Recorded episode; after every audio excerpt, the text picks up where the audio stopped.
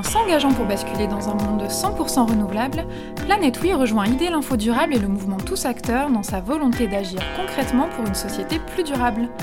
Premier ex au classement des fournisseurs d'électricité vraiment verts de Greenpeace, nous sommes ravis que Planète Oui, acteur de la transition énergétique, soutienne le podcast Transition. Je m'appelle Cyril Dion. Dans la vie, je fais des films, j'écris des livres et j'ai une partie de mon temps où je fais un peu de l'activisme, principalement pour les questions écologiques. ce podcast, s'intéresse au basculement des gens. au début, je voulais surtout te parler de, de la politique, on va y venir. Mais en relisant mes notes, je me suis dit, mais j'ai carrément oublié un truc c'est la Covid-19. Euh, c'est un sujet dont tu parles dans le, petit manuel de, résistance contemporaine. C'est tous les risques auxquels on est, euh, euh, on va être confronté probablement dans les prochaines années, les prochaines décennies. On a tous bien compris que le cerveau n'était pas câblé très bien sur le court terme. Là, on est dans le dur, c'est ici et maintenant. Et du coup, ma question, elle est très simple. Est-ce que pour toi, on a vécu un premier effondrement? Euh, en fait, je pense qu'on a déjà vécu, euh, on est déjà en train de vivre un effondrement avec l'effondrement de la biodiversité, surtout. Ça, c'est un, pour moi, c'est l'effondrement qui est le plus manifeste. Euh, on va peut-être vivre un autre effondrement économique, ça c'est sûr. L'impact du virus, qui est évidemment tragique pour plein de gens, pour moi, il n'était pas de nature, sur le plan sanitaire en tout cas, à, provoquer un effondrement ou ce qu'on peut appeler effondrement. En revanche, les conséquences en peut-être qu'on le verra dans quelques années, oui. Mmh. Et est-ce que tu penses que collectivement, dans l'inconscient collectif, on pourrait peut-être aussi ouvrir une période plus fertile parce qu'on a aussi vu que ce que nous pensions très fort, dominant et, et solide, finalement, n'était pas tant que ça en revenant comme ça à des solutions très archaïques comme le confinement. Ça fait bizarre quand même. Ouais, ça fait bizarre, c'est sûr. Moi, ce qui m'a beaucoup frappé euh, au départ, c'est le fait que on puisse faire un parallèle avec le virus et le, et le péril climatique d'une certaine manière. C'est-à-dire que on savait depuis des années que des épidémies pouvaient émerger, notamment des épidémies de syndrome grippaux, etc. pourtant, quasiment pas de préparation, ou alors il y a eu de la préparation à un moment, et puis il y a eu une espèce d'endormissement qui fait que tout ce qui avait été préparé s'est finalement délité, et on s'est réveillé au moment où le danger était déjà là, où il était un peu trop tard, et donc où ça provoquait de la casse. Et ça, d'une certaine manière, c'est vraiment ce qu'on vit avec le changement climatique. On sait que ça va se produire. On le sait depuis 40 ans. On sait les effets que ça va avoir. On sait ce qu'il faudrait faire, tout comme on savait ce qu'il aurait fallu faire pour, pour se préparer au mieux au virus, même si ça aurait quand même eu des conséquences délétères. Et on ne le fait pas. Et je me dis qu'il y a de très fortes chances qu'on se réveille de la même façon au moment où ça sera un peu trop tard. Le problème, c'est qu'avec la crise climatique, ça sera irréversible. C'est-à-dire que si on a dépassé des seuils, particulièrement ce, palier des 2 degrés, c'est pas comme le virus. Le virus, il y a un moment, on va s'en sortir. Hein. Euh, le changement climatique, on ne pourra pas revenir en arrière. L'autre chose qui m'a beaucoup frappé, c'est à quel point on s'est conformé à un certain nombre de choses très vite, qui étaient euh, des restrictions de liberté très fortes, parce que la vie humaine était en danger, ou en tout cas certaines vies humaines étaient en danger, avec une certaine solidarité, avec une certaine discipline. Et d'une, enfin, ce que je trouve impressionnant, c'est le décalage avec euh, les réactions face aux, aux aménagements qu'on aurait besoin de faire dans notre vie face au péril climatique, justement, qui sont beaucoup moins importants, beaucoup moins liberticides, qu'on a la possibilité de choisir encore pour le moment, et avec des réactions épidermiques de les, les, les écolos, nouveaux Khmer verts, euh, la dictature écologique, etc. Et alors là, moi, ça, me, ça me laisse un peu pantois, quoi. Je me dis, bon, bah alors, euh, se confiner, euh, plus aller travailler, plus voir ses amis, c'est OK. Mais prendre son vélo plutôt que sa voiture, ça, c'est, c'est, l'enfer, c'est liberticide. on, est, on, est, on, a une façon de réfléchir qui est assez curieuse quand même parfois. Il y a peut-être une différence, c'est que le péril climatique, même si on commence à en voir les conséquences, on parle encore d'un futur, certes de plus en plus proche, mais d'un futur mmh qui n'est pas demain. alors que la pandémie, c'est ici et maintenant. Et là, on a eu mmh. peur avec toutes les, les, angoisses qui ont ressurgi sur notre fragilité, la, condition, la condition humaine quasiment. est-ce que, est-ce que c'est, est-ce que finalement, c'est pas ça l'enseignement, c'est qu'il va falloir que ça cogne encore plus fort, plus large ce péril climatique pour que ça réagisse aussi en face? Oui, bien sûr, c'est ce que je disais. Je, crois qu'on réagira quand ça va se produire, quand on sera confronté physiquement au changement climatique. Mais comme je le disais tout à l'heure, ça, sera potentiellement déjà trop tard. C'est ça, qui est, ça qui est terrible avec le changement climatique. Et, ce qui devrait être l'enseignement de ce qu'on est en train de vivre aujourd'hui, c'est, comme euh, tu le disais, notre condition humaine, le fait que nous, sommes euh, intrinsèquement liés aux, écosystèmes, au, reste du vivant, et qu'un tout petit virus peut faire s'effondrer notre économie qu'on a, on a érigée comme une sorte de religion qui est mmh. supposément immuable. Et c'est ça qui est fou. C'est-à-dire qu'on se dit qu'il y a des choses qui sont immuables. Là, on est en train de, de, créer, de l'argent. il y a de plus en plus de pays. Là, j'ai vu que l'Italie ce matin commençait à réfléchir à annuler totalement la dette qui est liée au, coronavirus. Ça veut dire que des, des, des doxas économiques sont en train d'être mmh. revisités, mmh. tout simplement parce que on, reprend conscience que ce sont des accords, c'est des conventions entre nous. On a décidé que ça se passerait comme ça, mais il n'y a pas d'obligation. Donc pour le changement climatique, d'une certaine manière, c'est la même chose. Quand on dit qu'on ne peut pas investir, que c'est trop compliqué, qu'est-ce que ça veut dire? Si la, si la vie humaine est vraiment en danger, on doit être capable de le faire comme on le fait là pour le virus. La question du coup que ça pose, c'est est-ce qu'on y croit vraiment? Cette mmh. fameuse phrase de Jean-Pierre Dupuis qui est géniale, qui est Nous ne croyons pas ce que nous savons. Elle s'applique particulièrement au changement climatique parce que si on, si on ne réagit pas de la même façon, ça veut dire qu'il y a une partie de nous qui croit que ça va pas se passer. Mmh. dernière petite question sur ce sujet. on parle beaucoup des conséquences de la pandémie, donc les conséquences économiques, les conséquences sociales, les conséquences sanitaires je trouve, mais c'est peut-être un prisme déformé, euh, qu'on parle assez peu des causes. Parce que c'est quand même bien quand il y a un problème, vite on, mmh. on répare, on arrange tout ça, mais après on essaie de dire, bon, il bah, faudrait que ça se reproduise plus, parce que Boris mmh. Cyrulnik, par exemple, me disait il n'y a pas très longtemps, il va y avoir un autre virus dans 2-3 ans si on continue pareil qu'avant. Mmh. Bah, en fait, on parle des causes, mais on en parle de façon euh, fantasmée et un peu délirante.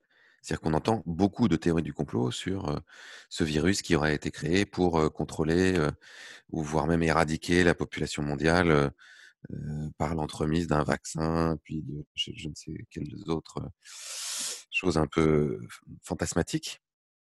Mais tout ça nous détourne finalement d'une explication qui semble être plus rationnelle.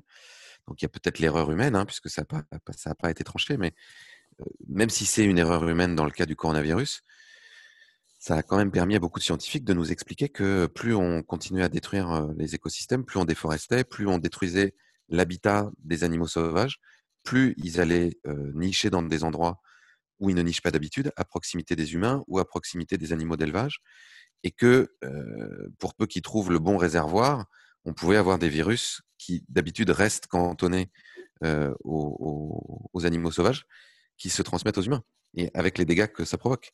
Et ça, effectivement, j'entends pas aujourd'hui de, grands plans euh, pour euh, reforester, pour, euh, pour protéger les, les, les mangroves, les, les prairies, les pâturages, les haies, en se disant bon, tout ça est très important pour que la, la biodiversité niche et, et éviter que de, de, de nouveaux virus arrivent. Et que ça ne se reproduise pas parce que là, c'est 1 ou 2 mais ça aurait pu être 90% ou 50%. Oui, oui parce que là, en plus, c'est un virus qui n'est pas très méchant, mmh. malgré tout. Mmh. Et on pourrait en avoir un bien pire. Alors, est-ce que tu as été vacciné par la politique ces derniers mois, euh, Cyril Dion je, me pose la question parce que en regardant un peu euh, tes prises de parole et tes prises de position ces dernières semaines et même ces derniers mois, c'est pas tout à fait nouveau, mais j'ai l'impression que ça va un peu crescendo. Euh, tu as l'air un peu en colère après le monde politique. Oh, je suis en colère depuis longtemps. La différence là, c'est que je me suis un peu frotté. C'est-à-dire que à partir de, de l'été 2018, quand on a commencé à organiser les marches pour le climat, suite à la démission de Nicolas Hulot, après le, les tentatives de rapprochement avec les Gilets jaunes, le, les grèves pour le climat avec les, avec les jeunes, avec les lycéens, je me suis, j'ai mis le doigt dans l'engrenage, donc je me suis dit si, on fait tout ça, c'est bien pour construire un rapport de force, pour que ça aboutisse quelque part.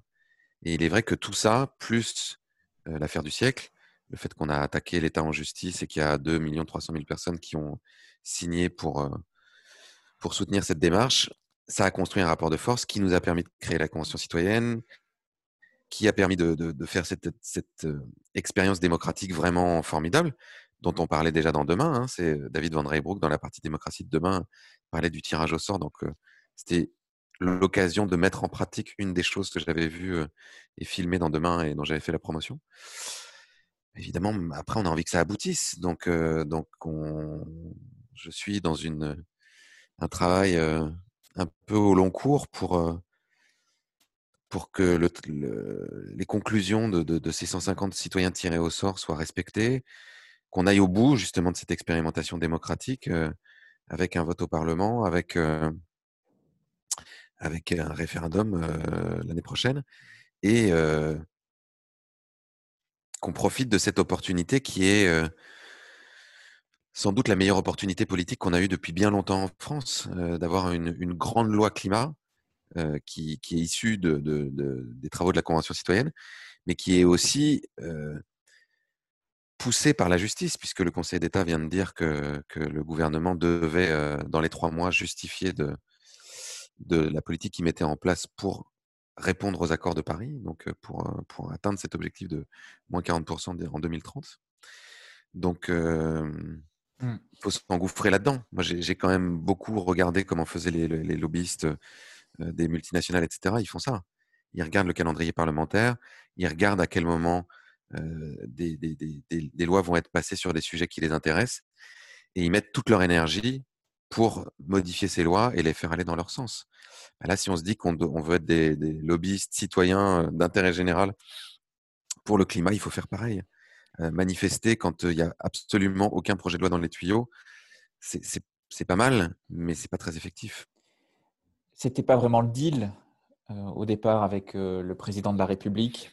Peut-être toi plus directement avec lui, ou en tout cas les, les, personnes vous qui avez essayé de porter cela directement parce que vous avez eu l'oreille à un moment donné, à un moment où ça balbutiait quand même euh, au sein de, l'exécutif. Ils se sentaient, ils étaient bousculés. Il y avait un certain nombre de crises euh, auxquelles il fallait faire face. Et puis, on a vu se succéder depuis cet été. Alors, au moment où on enregistre là ce podcast, il y a un conseil de défense écologique.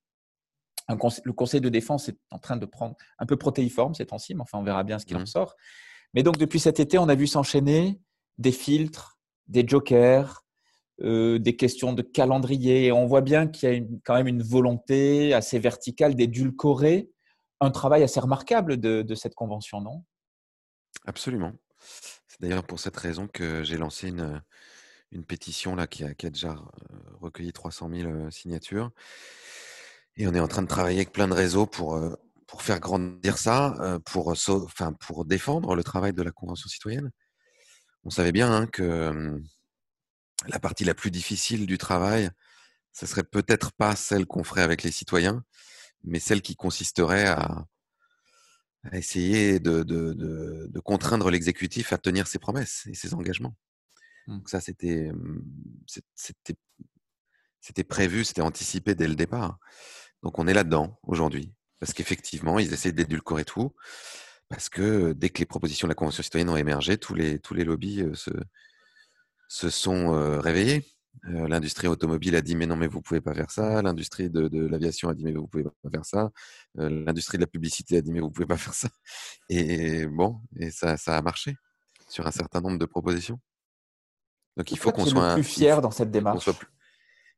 Juste pour finir, il faut qu'on soit plus fort que. C'est-à-dire que si on veut être vraiment dans une démocratie, il ne faut pas que ce soit simplement des groupes d'intérêt qui dictent la loi il faut que ça soit la population. C'est pour ça qu'on essaye de faire en sorte qu'un maximum de Français là se réveillent et, et, parle. Enfin, si, si, on regarde les choses de l'extérieur comme ça, si on les regarde se dérouler sans jamais intervenir, c'est sûr que ben, voilà, c'est ceux qui sont aux manettes qui décident. Donc c'est fondamental aujourd'hui de se, bouger.